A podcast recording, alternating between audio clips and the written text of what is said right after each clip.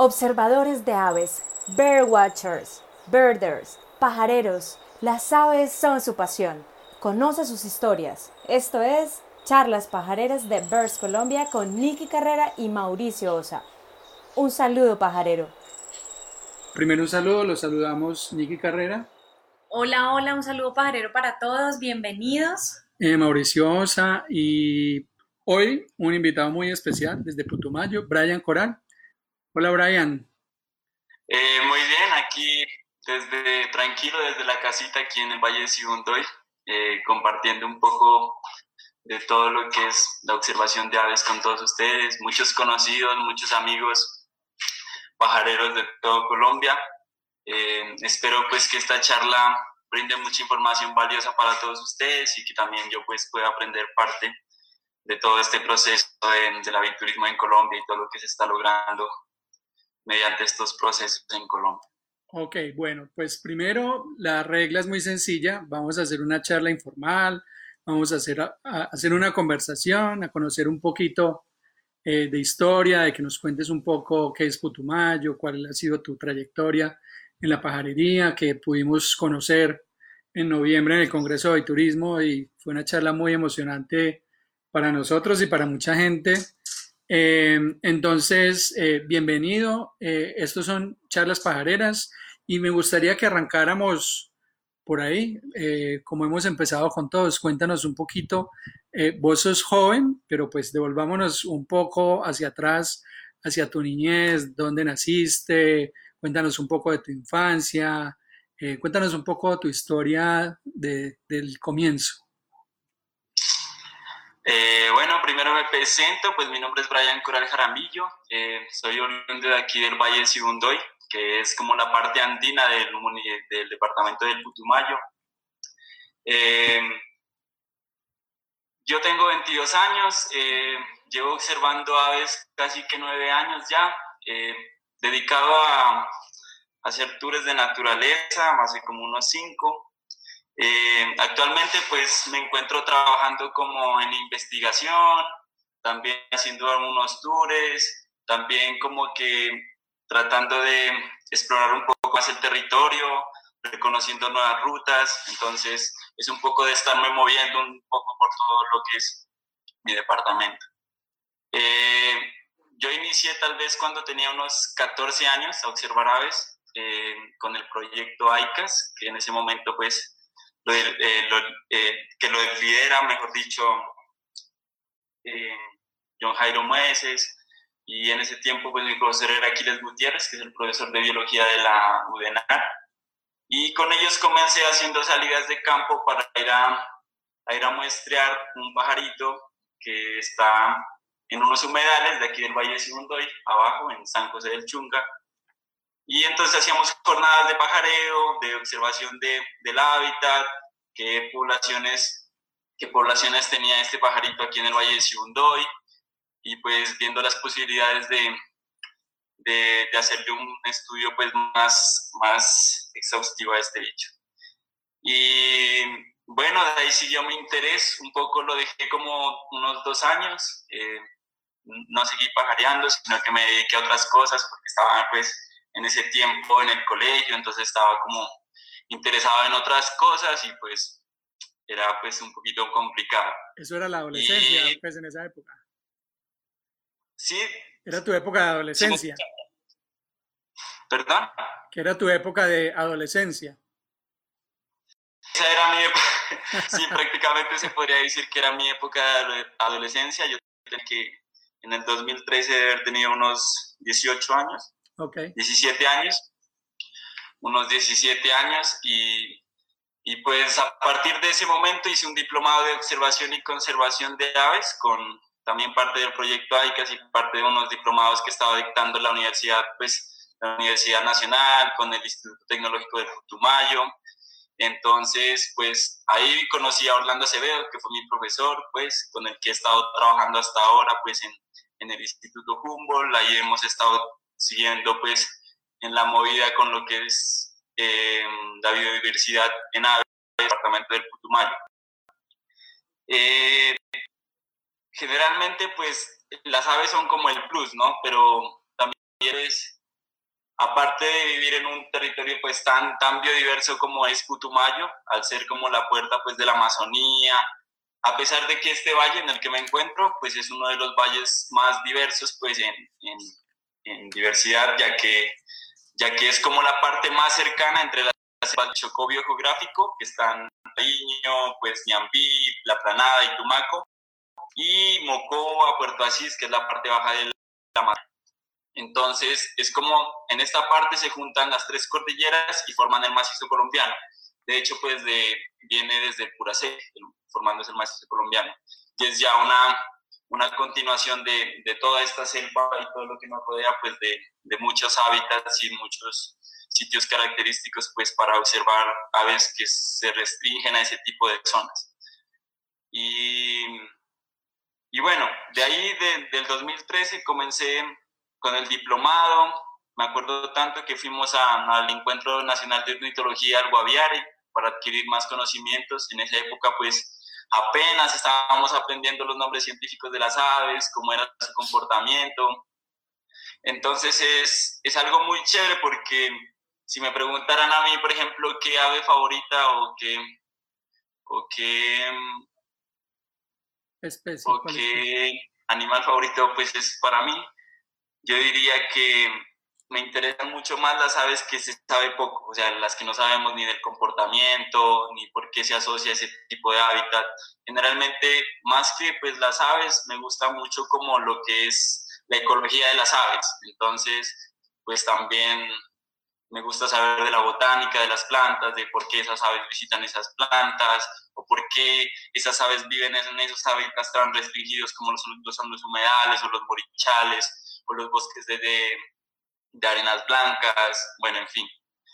Em, y gracias a eso fui adquiriendo pues adquiriendo pues muchos muchos amigos, muchos conocidos biólogos que de hecho pues yo creo que los iré los iré los iré mm, saludando pues aquí por, este, por esta charla después. Espero que todos estén bien pues en esta cuarentena, que estén disfrutando de la tranquilidad de su vida y, pues eso, eso le cuento. En Manizales, cuando estuvimos, eh, ¿sí me oyes bien ahí? Sí, sí, sí. Ok, en Manizales cuando estuvimos conversando, me acuerdo que nos contaste la historia y la anécdota de un chico eh, de allá de tu región, que es un chico que, donde me acuerdo tenía como cinco años, o era un chico muy pequeño, y nos contabas que el chico los guía un en un bosque y que Chachito, de hecho creo que lo mostraste en un video, eh, quisiera que nos contaras un poco de este niño y si lo has vuelto a ver y en qué anda. Pues sí, este niño pues fue uno de los, de los que nos acompañó en una de las expediciones con el Instituto Humboldt en, en Piñuña Blanco. Em, no le hemos vuelto a ver porque, porque pues es una zona muy lejana, entonces no he tenido la oportunidad de volver a la cuarentena, pues tenemos pensado hacer una nueva expedición pues por allá en, en, en el Penella y toda esa zona con mis amigos pues de, del Quinti y de Alas Putumayo para, para ir a explorar como la parte de, de selva que nos quedó faltando. Pero sí, por ejemplo, este niño, por ejemplo, para tener cinco años, que los que tenía, se conocía muy bien la selva. De un lado para otro caminando, como si nada, mostrándonos todos los lugares que él había conocido, pues con su abuelo, porque vivía con el abuelo. Se conocía todos los sitios donde se ranitomeyas, pues que son como las, las ranitas venenosas, eh, bueno, gran cantidad de cosas. Era un chico pues muy naturalista desde pequeño y pues ojalá podamos seguir compartiendo con él cuando se realicen unas futuras expediciones en esa zona, que es del Pino, Piñuña Blanco, que es de Puerto Asís hacia abajo, hacia abajo. Ok, bueno, también me acuerdo de, de la charla que arrancaste contándonos el corrido que arrancaba desde el ibas bajando, ibas bajando hacia la parte alta, pues arrancando del macizo hacia el valle de Sibundoy, que es donde estás ahora, eh, bajando hacia el piedemonte amazónico, a Mocoa, a Orito, a Puerto Caicedo, no sé qué. Me gustaría que nos hicieras un poco, porque yo sé que hay mucha gente que conoce Putumayo, pero también sé que hay mucha gente que no conoce Putumayo. Que nos hicieras como ese recorrido que nos hiciste muy bien y nos contaras, bueno, arrancando desde Bordoncillo, ¿qué es el Putumayo? Eh, pues como les comentaba en la charla, Putumayo es tan diverso y es porque tiene muchas selvas a diferentes rangos altitudinales. Entonces, va desde el páramo de Bordoncillo, que es como el occidente pues, de este valle de Sibundoy, al frente pues está el volcán Patascoy, atrás está el Cerro Cascabel y enfrente como hacia el oriente está el Cerro Tortuga y el Portachuelo. Entonces aquí en esta zona pues comienza como lo que es la parte andina del Putumayo, la parte alta, la parte de los, de los páramos, de hecho los páramos sazonales más bajos en toda Colombia, porque se encuentran páramos peletias hasta los 2.000 metros en la Laguna de la Cocha, pues que es el departamento vecino. Y, y baja pues por el Valle de Sibundoy, que es este valle en el que vivo. Eh, tiene la particularidad que era una laguna que se llamaba Quindicocha, que era la laguna del colibrí. Entonces, durante mucho tiempo, pues aquí habitaban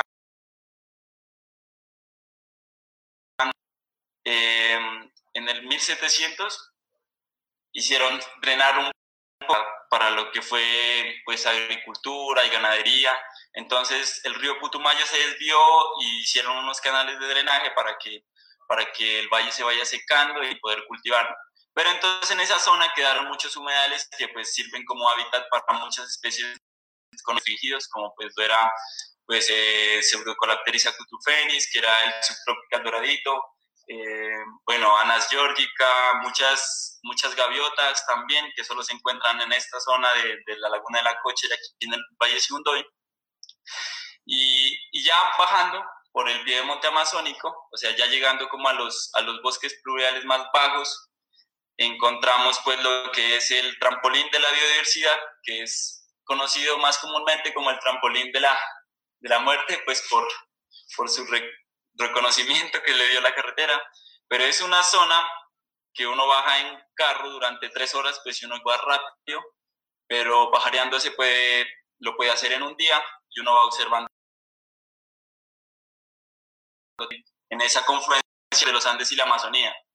Eh, a, medida que íbamos empezando a descubrir las rutas de aquí, pues del Valle de y amigos de Mocoa, eh, con William Daza, con Judith, con una prima hace muchos años, cuando, cuando descubrimos, de hecho, en los cerros de aquí al lado, en el, en el, Cedral, me recuerdo hace mucho tiempo, eh, un buito nuevo, Lausidium parkeri, que no lo hemos vuelto a ver desafortunadamente, pero eso, a medida que íbamos explorando las rutas iban apareciendo aves que eran muy raras, que de hecho no se sabía, que, de hecho me acuerdo tanto que, que cuando yo no tenía yo les decía a mis profesores, pues a los, a, los biólogos, les decía que, que, que, esas, me decían que esas aves eran muy raras y que era imposible que las haya visto por acá. Yo les decía que sí, que sí, que eso se puede ver por acá porque yo la había visto y no me creían porque no tenía pues un registro ni una grabación pues que, que, que, me validara pues esa información.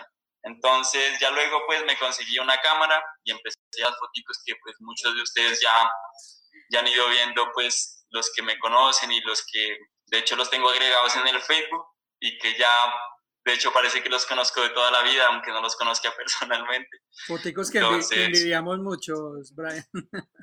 Foticos. ¿Cómo? Que esas foticos... ¿Cómo, esas fotos las envidiamos muchos, muchos las envidiamos. Nos haces dar mucha envidia con todas las fotos que subes. Y, y, eso, entonces a medida que ya pues me compré la cámara, entonces ya iba montando y vea, me acuerdo que les decía a mis profesores y ya claro que en toda la gente, de hecho me acuerdo tanto que empezó a venir, porque yo me acuerdo que mucho antes de que yo empezara a guiar de aves y pues a mostrar pues toda la diversidad de aves que había acá en la zona, a mí me gustaban mucho las plantas, entonces yo hacía tours de orquídeas, me iba a caminar pues, con biólogos que venían a hacer investigación, pero de plantas. Entonces me acuerdo tanto en esas épocas, pues Sebastián Moreno, David Helterman, que venían aquí a las primeras. Yo me acuerdo los hacía caminar pues horas y horas en la selva y, y pues yo me acuerdo que era feliz caminando porque, pero luego me, me fui dando cuenta que, que, que, pues ya tocaba tener otras rutas más suaves como para, para fotografía y toda la cosa. Eh, bueno, pero entonces estábamos en el, en el, en el trampolín, que es la montaña que va desde los 2.600 aproximadamente, pues en la carretera, hasta llegar a Mocoa, que está a los 600 metros. Entonces, en todo este trampolín, pues en todo este, en todo este recorrido se pueden observar aves de, aves de, de, de prepáramo, de bosques de, de, de, bosques de niebla y ya lo que, y las que están en el pie monte amazónico ya cuando se junta con la mañana. Eh, cada dividir en tres partes. La parte pues de, de Andes, la parte, la parte que es pie monte amazónico, okay. que es Mocoa, como pegados a la cordillera, y baja que sería Puerto Asís y Leguízamo, que son selvas muy diferentes porque, porque, porque aparte de otra diversidad diferente, son, son muy, muy complejas como en su, en su tierra arenas blancas, selvas inundables, muy diferentes a las selvas, por ejemplo, de Orito, que son como selvas de piedemonte amazónico, entonces todo, todo varía. Entonces se divide en tres partes Putumayo. Y durante, durante esas tres partes se puede hacer un recorrido, acaso de unos, yo creo que de unas 500 especies tal vez, pues con suerte, pero pues generalmente se han hecho hasta más de 700 30 especies en ese recorrido. Según pues el tiempo que uno dure haciendo la expedición, el recorrido, el tour, depende de la hacienda. Ok. Eh, eso. Ok. En la parte... No, no, no, sí. ¿Vas a contar qué? en la parte pues que es como de investigación también que realizamos con amigos y también con pues con el Instituto Humboldt o con los que nos con, con los que han venido eh, participando en todo este proceso acá, después de, del proceso de paz y después de, de, de, que en el Putumayo ya se puede entrar para pajarear y para, para poder hacer investigación, empezaron a aparecer muchas cosas nuevas, nuevas eh, especies que no sé, que podían estar por la distribución de, de, de la zona. Entonces, eso fue como, como un plus pues para el turismo acá en el Putumayo sea un poco más visualizado a nivel pues mundial. Pues, sí. Cuéntanos, cuéntanos algunos de esos casos. De, sé que con, creo que con Diego Calderón descubrieron algo. Cuéntanos un poco de eso, de qué especies, no solamente nuevas para la ciencia, sino especies nuevas para Colombia. Eh, sí, aparte pues de que, de que descubrimos especies nuevas para Colombia, varios pajareros de los que se iban formando en estos mismos diplomados que les hablé allá en la conferencia también, que eran los diplomados de observación y conservación. Primero se hizo uno aquí, como les había comentado, aquí en el Valle Segundo hay un diplomado. Luego se lo hizo en Mocoa, luego se lo hizo en Puerto Leguízamo y luego se lo hizo en Puerto Asís. Entonces, muchos, muchos pajareros, pues muchos amigos, muchos conocidos, muchos mucha gente que se empezó a vincular, a, empezó a vincular en este tema que es el aviturismo y empezaban a descubrir especies nuevas. Por ejemplo, nosotros descubrimos con el grupo de observadores de aves del Valle Sibundoy el Glaucidium parker de aquí. Un tiempo después mi amigo Edilson descubría con, con otros compañeros el Nistalus obamai, que era una especie que, que tampoco se conocía para acá. Luego Flor Peña, que es una de una amiga de Leguizamo también, muy buena pajarera, ella descubría eh, con Jürgen Beckers y con Octavio Yanni, pues hace unos años también, el Cocha Anstrike, que es el Tamnophilus puntatus, y, y, así fueron apareciendo en el transcurso de los, de los días. Eh, luego las, pues, amigos de la Asociación Quinta un, un, espiguerito, eh, y así, cada vez que se iban explorando nuevos hábitats, iban apareciendo nuevas especies para Colombia. Y pues eso, eso suma para la lista general de Colombia que ya va a llegar a las 2.000 especies, de hecho, pues siendo el país más diverso en aves de todo el mundo. Entonces eso es un plus para el aviturismo también, pues para que se tomen estas iniciativas pues de, un turismo sostenible también porque pues porque la idea es, tratar de llegar a eso, ¿no? Que, que pues estas carreras o, estos, o estas iniciativas sirvan pues para la protección del bosque, que es lo más importante que tenemos aquí. Porque, porque nuestro departamento pues durante muchos años ha sido golpeado pues por, por diferentes cosas, como lo es pues, como lo fue, mejor dicho, lo de lo del conflicto armado durante mucho tiempo, pues el narcotráfico y muchas cosas, que luego se fue, se fue vinculando con otras alternativas, como ya era, pues, por ejemplo, de Azaí, eh, la eh, bueno, un montón de iniciativas que, que uno jamás imaginaría que estaban pasando. Aquí en este valle, por ejemplo, la gente es súper talentosa con el arte, con las artesanías, con, con la música, entonces eso pues sirve, o sea, la riqueza cultural es, un, es una base muy importante pues para como para una resistencia también ambiental muy fuerte aquí en el Valle y en el Putumayo en general. Devolviéndonos un poquito a esa, esas primeras pajareadas, ¿te acuerdas de tu primera pajareada? ¿Cuál fue? Eh, primeras pajareadas pues fueron cuando, cuando estábamos haciendo el monitoreo de este subtropical doradito aquí en el Valle de Sibundoy. Eh, yo tenía ese caso unos 13 años, eso pues fue con, con el programa de AICAS y, y, de ahí fuimos empezando a, a, explorar nuevas rutas. Eh, las primeras pajareadas pues que recuerde ya con lista de checklists en la mano, pues ya con, grabando y tomando fotos así, fue en las salidas que hacíamos con un compañero William Darce y con Judith, que es mi prima hace, hace unos años, en el 2013 aproximadamente, que empezamos pues a recorrer lo que era acá el Alto Putumayo, lo que era nuestro territorio. Empezamos a, a caminar al páramo de Bordoncillo, al páramo de Paramillo, al Cedral, al Salado. Bueno, en ese tiempo recorrimos casi la mayoría de sitios de acá de Putumayo. Y en una de esas, pues en una de las salidas, ya cuando, cuando estábamos haciendo el diplomado, de hecho, con el profe Orlando, eh, también se descubrían especies que, que, pues fueron como el plus para que la gente nos empiece a visitar acá en el Putumayo, como fue pues Doliorni Ramseni, eh, Butropis y acá en el páramo de Bordoncillo. Entonces, pues eso es muy, muy importante porque, porque, porque no todos los páramos son los entonces, en Colombia hay una diversidad de páramos increíbles, muchas endémicas súper interesantes, y, la composición del páramo es, es como la base pues para que las aves anden en esta zona.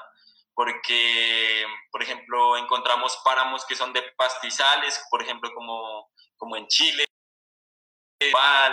el páramo de Bordoncillo que se caracteriza por tener muchos sotobos pequeños con muchas ericáceas y eh, muy achaparrado y una que otra pues hay pues en la parte alta, pero se diferencia mucho por ejemplo de los páramos en Chingaza, de los páramos pues en Sumapaz, bueno en toda esa zona por allá, porque mm, su estructura, su composición de, de la vegetación es, es, muy diferente y esto hace que las especies entonces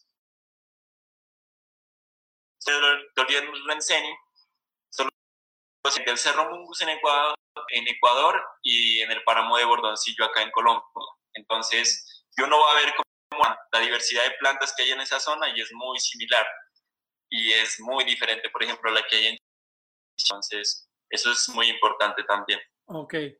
¿Sabes cuánta, cuántas especies eh, tienes en tu lista, eh, en mi lista de por vida ya van como mil pero acá en mi lista de mil algo, pues en mi lista del Putumayo, solo del Putumayo están como en 740 especies que he identificado por acá, más o menos aproximadamente. Ok, y de, y de las especies que has fotografiado, ¿cuál es esa foto que vos diste? Pues pucha, casi que no logro este, o sea, ¿hay alguna en especial que vos digas, una que ya tengas y una que este, de este otra especie? Generalmente tengo como mayor, más afinidad, o sea, me gustan más las aves que son difíciles. Por ejemplo, eh, pueden ser muy coloridas, bonitas, hermosas, pero si no son difíciles y, no y si no tienen un hábitat muy, muy restringido, pues a mí no me llaman mucho la atención, la verdad. pero pues eso ha sido como un proceso. A mí más que todo me gusta la ecología de las aves, entonces, por ejemplo, mis aves favoritas son los Cercilocumus, que de hecho son, son hormigueritos que solo viven en la copa y, pues se alimentan solo en la parte del doser de la selva. Entonces casi nunca los vas a ver pues en la parte del sotobosque, en la parte baja. Y pues por ser tan difíciles uno casi no les puede lograr foto. Entonces, por ejemplo, cuando lo de esos es como, parece súper lindo. Sí, de hecho me alegra mucho cuando estoy buscando fotos para Virs Colombia. Eh, tú me has alegrado muchas, muchas veces la, la existencia con tus fotos. Em, ahorita que estabas hablando del trampolín, eh, que tú decías que en alguna época le han dicho, entiendo por los accidentes que había en la carretera, ¿cierto? Eh, hay como una campaña, yo siento, entre la comunidad de llamarle, ahorita le llamaste trampolín de la biodiversidad, he escuchado también trampolín, eh, digamos que hay como una campaña en ese sentido, ¿cierto? Sí, de hecho hay una, pues, una entre los pajareros de nombrarlo pues, por su diversidad, pues, por su, por su diversidad de aves, pero también su diversidad de plantas, porque es una, un trayecto en que puedes ver plantas de los Andes hasta plantas de la Amazonía, así súper increíble también. O sea, eso, lo que estamos tratando de lograr pues es que se, acá en el Putumayo se haga un turismo científico, o sea que aparte de que vengan a observar aves, también se den cuenta pues de que hay una gran diversidad de ranas, de plantas, de líquenes, de hongos, de cultura, que es una diversidad increíble pues en comunidades indígenas también, pero parte pues de, de, de como de invitarlos pues a este territorio pues es que, que tengamos en cuenta que, que que estos territorios pues están apenas aprendiendo lo que es el turismo, que no saben lo que es el turismo, entonces también tiene que ser muy, muy, muy meticuloso pues como la manera en que llegamos a este territorio, o sea, como, como, bueno, un turismo más consciente se podría decir. Sí, yo creo que esta, estas épocas de, de, Dime. Y el, el se volvió súper conocido pues en el mundo pajarero pues por porque tenían unas especies muy, muy características como era la Tlapetileucopis, Tangracianotis, bueno, un montón de especies que distinguen a esta parte de, de Ecuador y, y, pues hasta el Huila, más o menos donde está pues nuestro amigo en el Encanto. Y, eso, y pues ya no suben más hasta allá, hasta, hasta el norte. Ok. Hablemos un poquito, estabas mencionando ahí el tema de la cultura. Cuéntanos un poquito más de la cultura en Putumayo. Eh, ahorita mencionaste algunas, cuáles son las indígenas que hay en el Putumayo, qué puede encontrar uno desde el ejercicio de cultura, cómo es el tema de la comida, digamos algunos platos típicos de un poquito más de la cultura. Pues Aquí en el Putumayo hay mucha, pues, eh, muchas comunidades indígenas. Aquí, pues, donde vivo yo, está la comunidad Kamsa y, y comunidad Inga. Todas tienen sus platos típicos. Entonces, si nos enfocamos acá en la, parte alta, pues encontramos pues, muchos platos típicos con el maíz, que era con lo que más eh, ellos se alimentaban, maíz y cuna, que son aracias, familias de, pues, de los caruchos, de hecho. Y, y, si ya bajamos a la parte baja, pues ya encontramos la fariña, bueno, los, los, los pues de la yuca y del plátano y de, y de muchas frutas amazónicas que hay allá en la zona. Eh, la, la, diversidad cultural para mí es una de las, de las fortalezas más importantes que tenemos en el Putumayo, porque si hablamos de biodiversidad, no puedes vincular como la parte cultural de la parte ambiental porque la estamos cagando. Eh, mucha de esta información que saben nuestras comunidades indígenas y campesinas, de hecho, eh, porque me acuerdo tanto, me acuerdo tanto, por ejemplo, que en con los amigos, en un encontramos que nosotros les preguntábamos ellos nos decían, sí, sí, eso es, por ahí en la selva le he visto volando muy seguido y nosotros que va por acá porque eso es, es un, es una especie súper rara que la distribución no puede llegar hasta acá y que no, que no, que no, que no. Nosotros pues muy, muy sesgados a lo que dicen los libros. Entonces, cuando vengan para acá, vengan para acá, yo los llevo. Y nos mostraba, y claro, era un fuenicito ahí súper hermoso, perchado en, en, en, las copas del dosel, y nosotros decíamos como que, pero bueno, esto no lo saben los libros. Y nunca lo sabrán, pues, porque las comunidades indígenas y los, los campesinos han su territorio y, y, saben todo lo que tienen, toda su, su, su, diversidad y pues todo su conocimiento ha sido a partir de caminar la selva. Entonces, pues es una riqueza única. Ya todos los que están interesados en, en, saber un poco sobre, sobre este tema tan interesante, pues que son las aves y, y pues toda la unión que nos ha creado a partir de, de todas las pajareadas que hemos realizado pues en todo Colombia.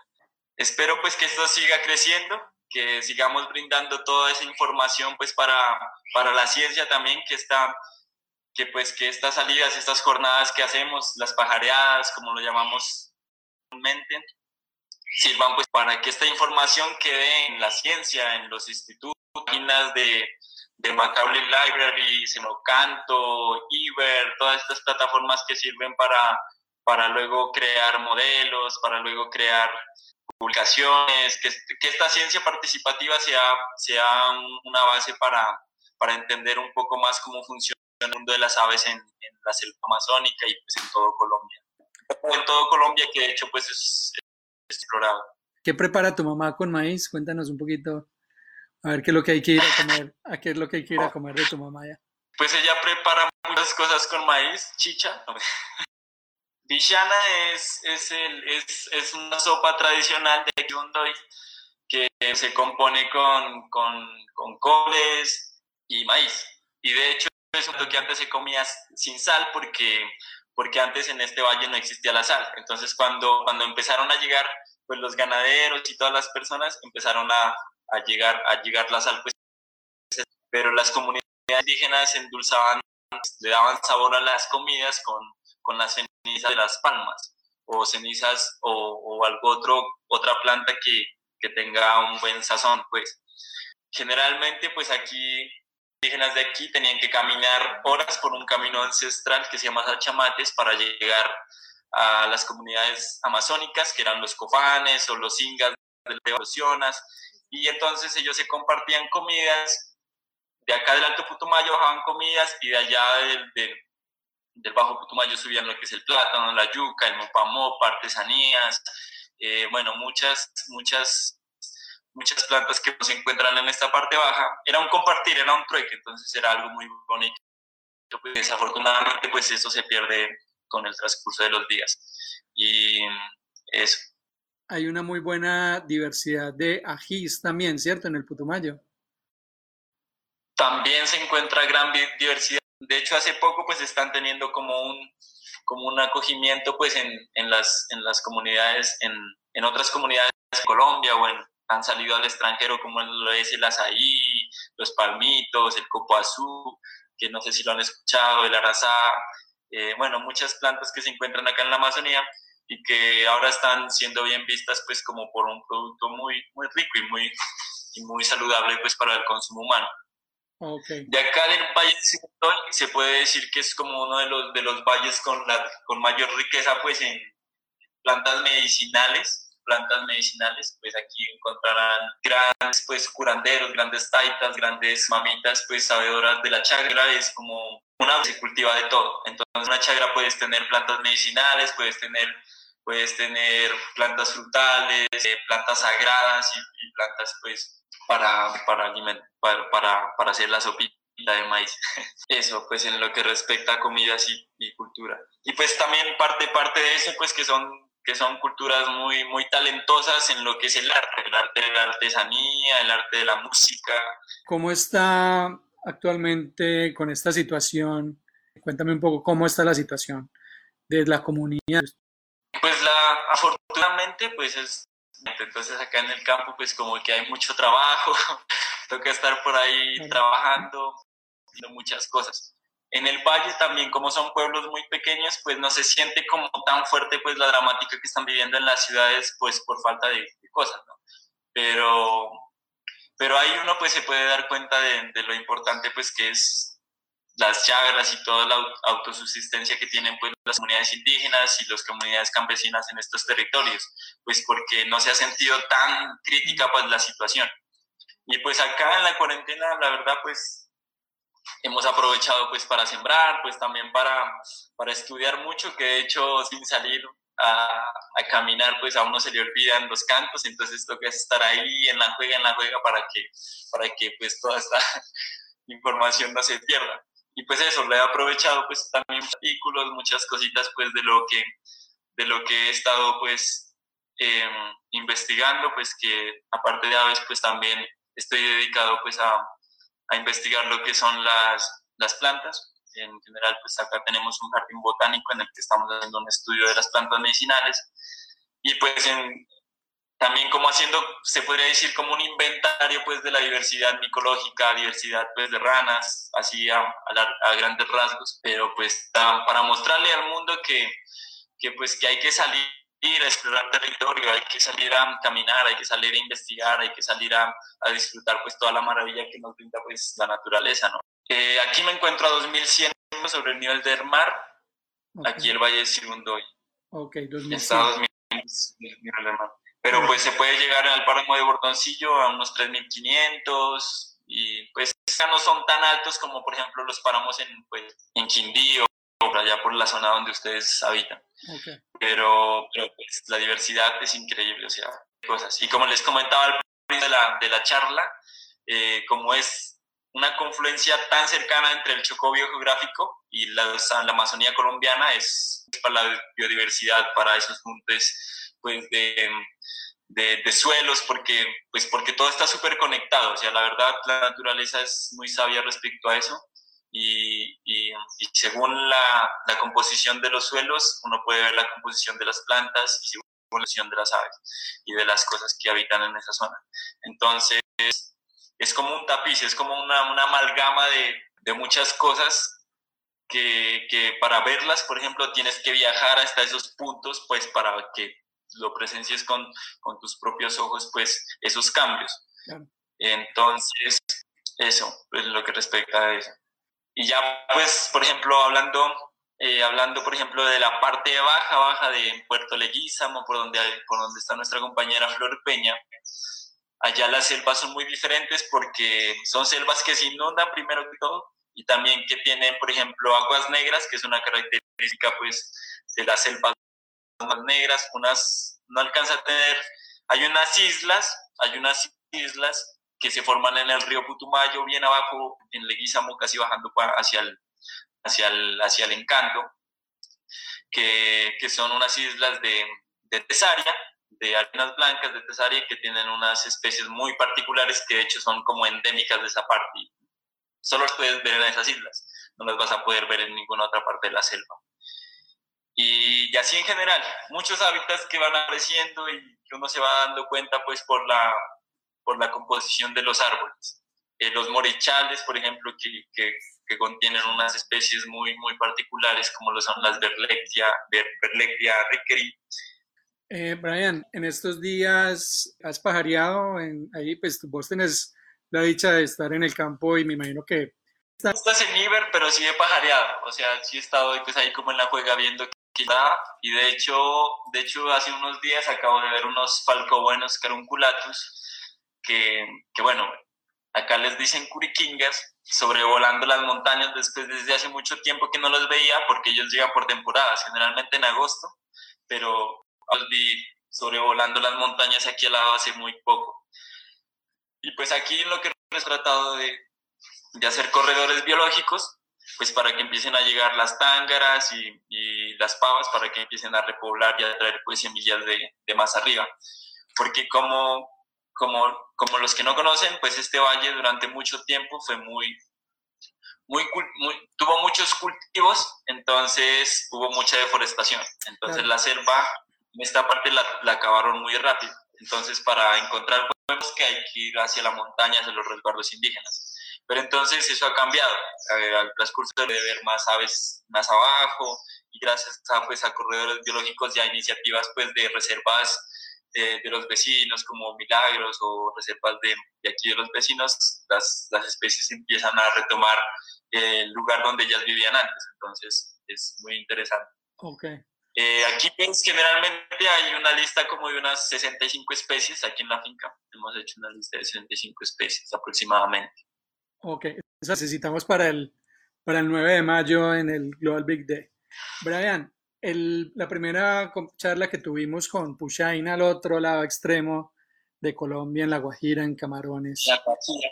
hablábamos con José de que la importancia que va a tener la localía apenas empecemos a salir como de esta situación va a ser como el, la, la primera lo primero que tenemos a mano, o sea, la recomendación y la, la solicitud para es, bueno, aprovechemos cuando podamos, obviamente, y cuando las condiciones se den, conozcamos Colombia y a, a las personas que no han ido a Putumayo, en este momento les hagas una invitación y les digas por qué tienen que ir a Putumayo a pajarear, su próxima pajareada, por qué tiene que ser Putumayo. De mis conocidos y de toda la gente que, que ha estado viendo fotos en Facebook, pues se pueden dar cuenta que, que la diversión es increíble, o sea, que, que aparte de tener mu muchas aves, pues muchas aves que solo se encuentran en esta zona, muchas cosas, por ejemplo, para los que les gusta hacer macros, ma macrofotografía de ranas, insectos, eh, orquídeas, eh, es una zona que, que, realmente los va a dejar impactados, no solo pues por su, por su paisaje, sino por, por la cosmología de la gente de acá, o sea, la amabilidad que tiene la gente, la, la, capacidad pues que, que, tienen las comunidades pues para, para brindar un, un buen servicio acá en la zona. Y no, pues invitados aquí a que vengan a lo mágico, eso sí, pues los invito a que cuando vengan lo hagan con el mayor, con el mayor respeto hacia las comunidades, hacia, las, hacia la selva, hacia, hacia todo esto, la posibilidad de, de recorrer estos territorios. Y más que eso, pues a que no a, a eso, lo que tú dices, a caminar, a caminar nuestros territorios, allá donde viven, pero a, a mí me pasaba, me acuerdo que cuando, que cuando empecé a, a, ver la naturaleza, a caminar, pues las que me acuerdo tanto, no sé si de pronto está por ahí Carlos Proust, que era un extranjero de Inglaterra, que hace muchos años me escribió al Facebook preguntándome por una planta que se llama tomate chimbalo, de eh, Solanum sibundoyensis y me escribió, hola Brian, lo que pasa es que yo estoy interesado en conseguir esta planta porque, porque um, resulta que esta planta es endémica y que ni se dice cuándo y que cosas, por ejemplo, que en ese tiempo yo ni sabía, o sea, era una cosa como que me decía yo, como, ¿cómo puede ser que plantas de otro país ya se conozcan más de lo que tienes a que nosotros mismos que somos los que vivimos en el territorio? Eso me parecía como, o sea, no, no podía ser así. Entonces eso fue como el afán de decir, no, yo voy a recorrer este territorio y quiero ver todo lo que tiene y pues todo ese conocimiento sirve como pues como barrera pues también para luchar con muchas problemáticas pues que hay también acá. Porque desafortunadamente el Putumayo es desde el 2011 pues lo catalogaron como distrito minero y pues esto es esto es grave pues porque porque solo quieren hacer extracción extracción pues de nuestras riquezas sabiendo que hay tanta diversidad pues acá o sea es una cosa que uno no entiende realmente. Eh, si yo quiero llegar a Putumayo, hay vuelo directo, pues de Bogotá hay vuelo, obviamente, pero hay vuelo de Cali también, ¿cierto? Eh, se puede llegar por Puerto Asís, hay un aeropuerto pues de, de, de Satena, Puerto Asís y Villagarzón, que es la parte baja de la Amazonía. Okay. O también se puede llegar por, por nuestro departamento vecino, a Chachagüí, a Pasto. Y pues la idea, lo que estábamos planteando con, con mi amigo pues Cristian Flores y lo de los, los compañeros pues de, de Tumaco y, y, todos los nuevos pajareros que están surgiendo pues a raíz de, de, todo este proceso que se está llevando, es generar una ruta que vaya pues desde el mar hasta la Amazonía. Entonces, desde pasando por Río Ñambí, La Planada, atravesando los, de, los bosques de Daza en Pasto, Páramo de Bordoncillo, Valle de Sibundoy, Mocoa, Orito, Puerto Asís y bueno, si se puede bajar hasta Leguizamo, pues se hace la ruta completa y se atraviesa un montón de hábitats casi No, pues. Llegando casi a las mil especies. Tremenda, más de mil especies. Tremenda ruta, me dicen, como dirían por ahí, con esa, con esa ruta. claro. Brutal. Y va desde el cobio geográfico hasta la Amazonía. Y de hecho, pues no es muy corto, se la puede hacer en unas dos semanas. Claro, te recoge. Pues porque pero, pero sí. Te recoge Cristian. Y pues ahora, pues, aprovechar que, que, yo creo que todos, muchos de ustedes han escuchado de la Reserva Natural Isla Escondida, el Escondite en Puerto, en Puerto Caicedo, que, que son nuevas, nuevas rutas que están, que están siendo el plus pues para los pajareros que están haciendo cheslits, que es como, pues para los pajareros nuevos que no saben, las cheslits son como, como especies de por vida, entonces andan por todo Colombia observando aves, entonces les tenemos aves que se los encuentran acá. Buenísimo, ¿no? iba, a decir que esa ruta llega uno a Nariño, lo recibe uno Cristian Flores, sube uno a Bordoncillo, lo recibe uno Brian Coral y baja uno hasta, hasta donde está Leguízamo, donde Flor Peña, ¿cierto? Lo reciben a Las Putumayo, más abajo pues, está la posición Quinti, más están los grupos de, grupo de observadores de aves de Puerto Leguízamo, ya está pues nuestra compañera Flor Peña, que de hecho pues sacaba ediciones con el Chicago ahora sí poco. Excelente, pues ahí tienes a ver una lista la ruta para que le hagan toda la opción que quieran, me parece maravilloso. ¿Alguna forma efectiva de beneficio para las aves y turismo específicamente? Eh, pues con lo que respecta al aviturismo se puede hacer conservación de muchas especies porque, porque este, este conocimiento y todo toda la información y todos los recursos que llegan de otro lugar se pueden usar parte pues para, para apoyar nuevas iniciativas, por ejemplo, como de, de, de Don Hernando, por ejemplo, hablando ejemplos, o Doña Conchita Matabancocha, que son personas que su bosque sin, sin tener beneficio alguno, ya que han conservado simplemente porque les gusta la selva, pero, pero no han tenido un recurso y pues en esta situación pues están muchos, muchas personas en todo, en todo Colombia, es generar ese que llega, pues de hecho, eh, el turismo beneficia a muchos campos. De hecho, desde, que, desde el que cosecha la papa, pues para, para nuestras comidas, hasta el, hasta el guía que está guiándolos en los senderos, hasta la persona del transporte. Entonces, todos se benefician así de una, de, una manera u otra. Esto, pues, observación, o sea, apoyar nuevas iniciativas que han hecho el esfuerzo. ¿Qué es la recomendación para quienes quieren ir y si hay algún contacto. Pues recomendaciones para venir a que tengan muchas ganas y tiempo, y un poquito de tiempo, aproximadamente una semana. En una semana ustedes podrían conocer gran parte del Putumayo, atravesando lo que es Páramo, como les comentaba, hasta llegar a Amazonía. Y pues de hecho hay muchos, hay muchos contactos pues, conmigo, con gentes de, de la Asociación de Alas Putumayo, de la Asociación Quinti, de nuevas asociaciones que están surgiendo en, en Puerto Asís, Tángaras, otras de, de, Orito, que se están formando de hecho ahorita con, con, con alas. Eh, en Leguízamo con el grupo de observadores de aves de Leguízamo. O sea, hay muchas, muchas personas que están dispuestas a recibirlos y a, y a brindarles pues mucha información respecto a estos recorridos. Mi persona también estoy dispuesto pues a colaborar y pues a, a llevarlos a un tour que les realmente les va a encantar, va a ser único. Bueno, ahí ya están, entonces ya saben que directamente contigo, con Brian, entonces ahí ya tienen el contacto directo. Aprovechemos y danos nuestras redes eh, de una vez. ¿Cómo te encuentran? Eh, pues en toda parte aparezco como Brian Coral Jaramillo, pues tengo Instagram, también Facebook, Flickr, eh, pues esas tres son las que como que las que más las muevo, pero pues aparte también pueden buscar, por ejemplo, si quieren información de, de diversidad pues de, hongos, también tenemos una página en Muslim, Muslim Observer, eh, también pues si quieren buscar como información de la zona, en Senocanto también hay muchos cantos que hemos estado pues para que puedan revisar, esas son pues como las que más tengo activas. Y, y, pues en el tras de estos días, ahorita pues que estoy en cuarentena, estoy camellando haciendo unas guías de, de, plantas, de, de algunos, de, de, diversidad. Entonces, pues ahí estoy también camellando, pues, y también pues con la con los sonidos, con la colección de sonidos ambientales que el profe, pues ahí, el profe Orlando me está, me está colaborando y pues también ahí estamos trabajando en conjunto con el Instituto Humboldt, pues para, para, para ver toda esta, esta diversidad pues sonora de toda esta Amazonía colombiana.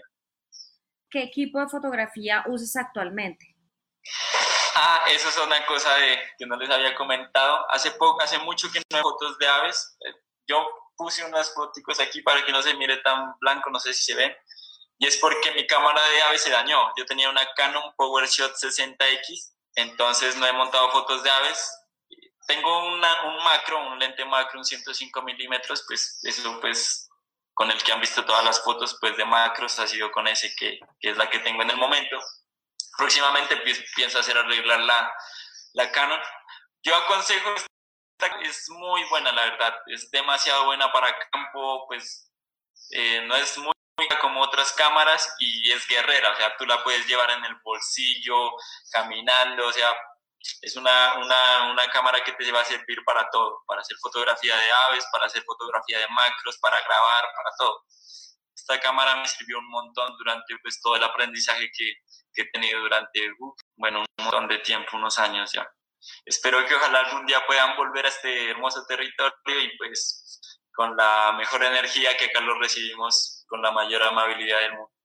¿Tienen, si tienen pensado diseñar en esa ruta, si ya tienen los alojamientos durante el recorrido.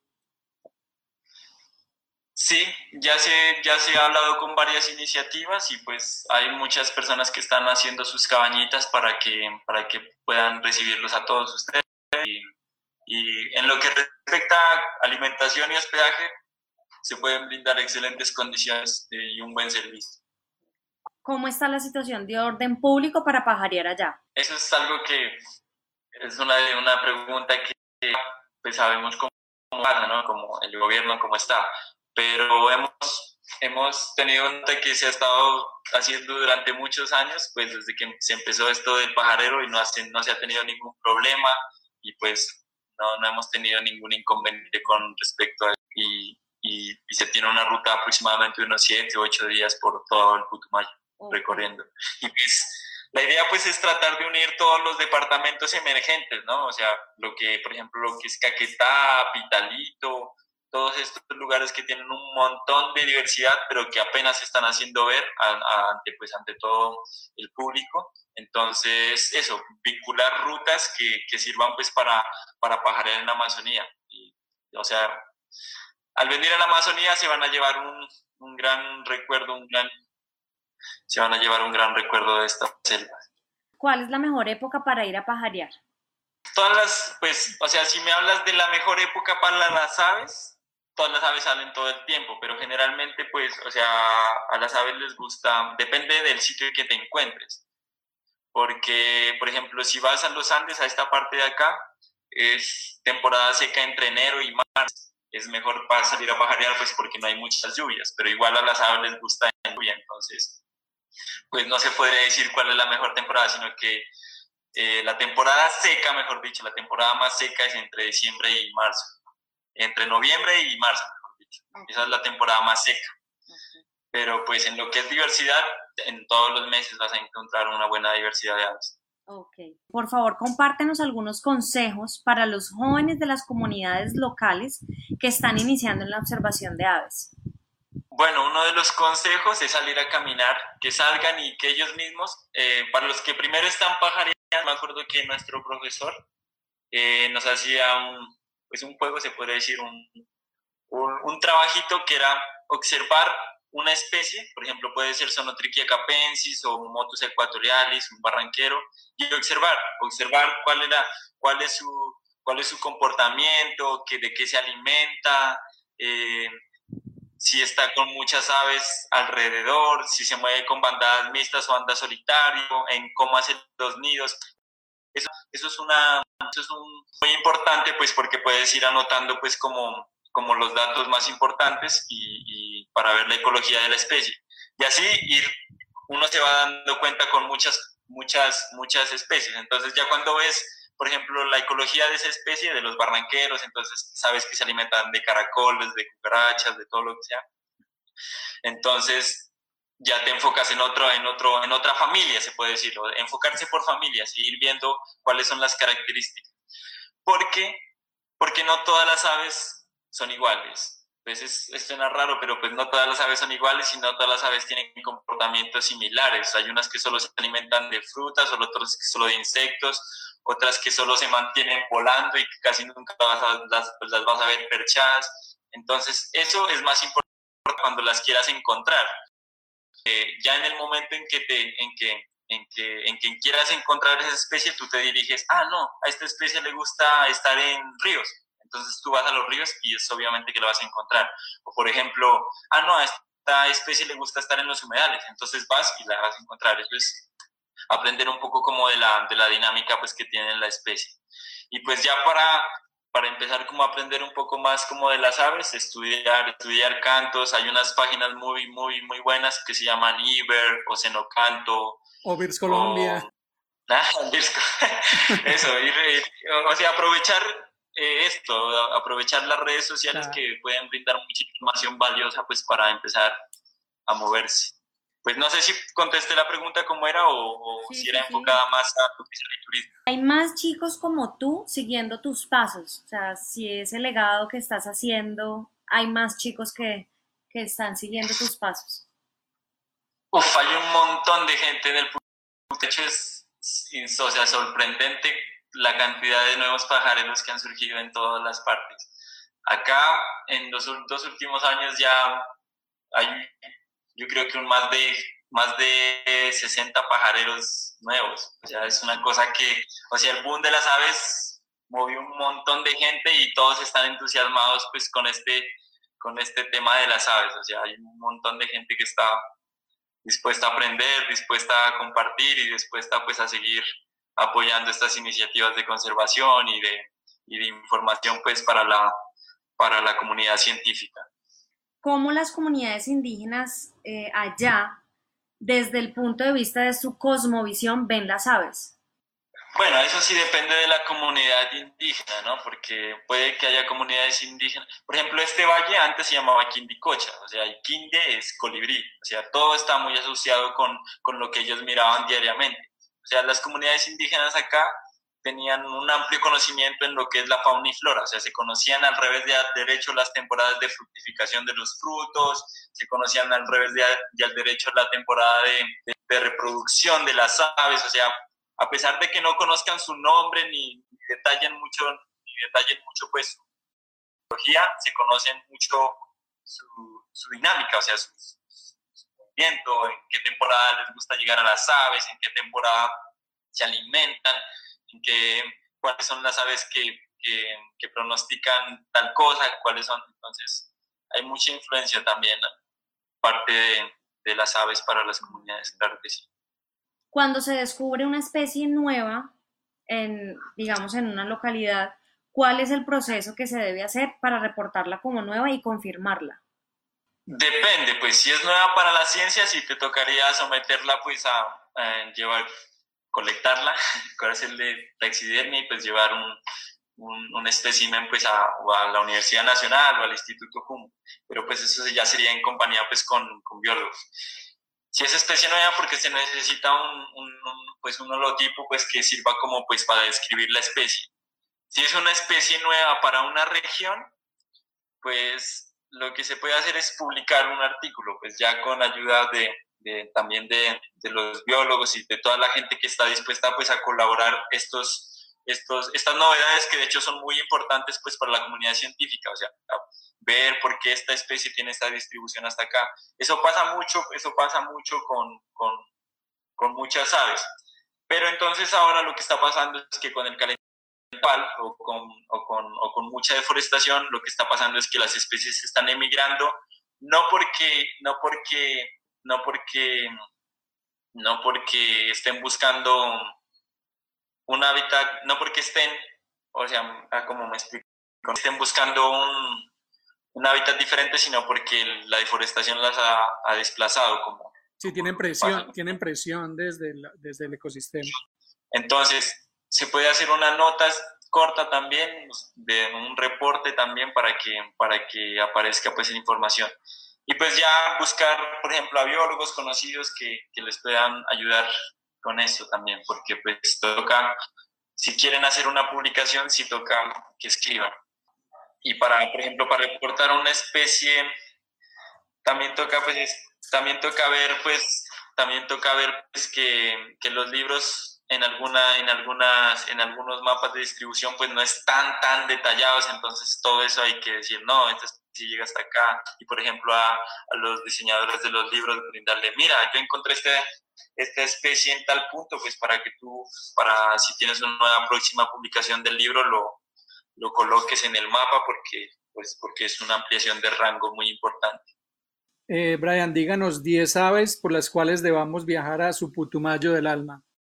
Eh, Rems. Bueno, voy a hablar en nombre científico. Sí, sí, No sé si la, en nombre científico. Eh, eh, Doliorni remseni, Butropis wedmorei, eh, Pseudocolapteris acutufenis, eh, Atlapetes leucopis, Tangara cyanotis, Regmatorina melanosticta, Piprola chlorolepidota, Galbula pastase, Tinamusos godi. No, o sea, son un montón de especies que están restringidas a, a, este tipo de hábitat por acá en el sur de Colombia.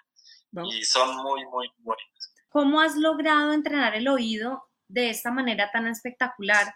Las historias sobre tu fortaleza en escuchar sonidos son memorables. Yo pienso que parte de eso fue el mucho caminar. A mí me gusta mucho caminar, caminar la selva, caminar el bosque. Parte pues de la colección de eh, estudiar mucho en colecciones pues de sonidos en Senocant, en Macaulay Library. Comparando, por ejemplo, a mí me servía mucho, por ejemplo, ir con una familia y estudiarla. Y de esa familia sacar los cantos que me eran similares y compararlos con, con por ejemplo, la familia eh, Furnari entonces sacaba una lista de los furnarides que cantaban igual y los comparaba y decía, no, esta, esta, esta tiene, el sonograma es un poco más largo, entonces, y las notas son un poco más cortas. Entonces, todo eso ayuda. Estudiar mucho el sonograma, estudiar mucho pues la, la frecuencia con la que con la que cantan y también observar pues mucho el comportamiento porque es que las aves tienen tienen muchos cantos, pues como todos conocen, entonces tienen cantos de alarma, cantos de llamado, cantos de reproducción, cantos de amanecer y cantos pues de, bueno, entonces todo eso pues es muy importante. Y hay, por ejemplo, los más difíciles son los, para mí, para mí, los más difíciles son los, los, las, los espigueros, se podría decir, los espigueros son muy difíciles de identificar por canto. Que si nos cuentas la historia del Rodospingus. Ah, la historia del Rodospingus. Eso me acuerdo que estábamos en estábamos en Nariño, en el kilómetro, en el kilómetro 42 con Daniel Orozco, que también es un pajarero pues súper famoso. estábamos, habíamos hecho una lista, o pues yo antes, porque ellos me, me contrataron pues en un tour para que los lleve allá. Entonces yo había hecho una lista que estaban en Colombia. Entonces yo me había puesto a estudiar acá y había analizado un montón de especies que, que posiblemente podían estar para este lado, eh, para este lado colombiano y que se encontraban en, el, en la región del Tumbes en Ecuador. Entonces hice una lista y de esa lista empezaba a buscarlas. Y en una de esas estábamos pajareando en el kilómetro 42 con Cristian Flores y con Daniel y con ellos. Y, y el bicho pasó volando muy rápido entre las copas de unos yarumos. Y yo dije, esto lo vi en algún lugar, en algún lugar lo vi. y nada, y nada, no lo pudimos ver y se nos fue, ¿no?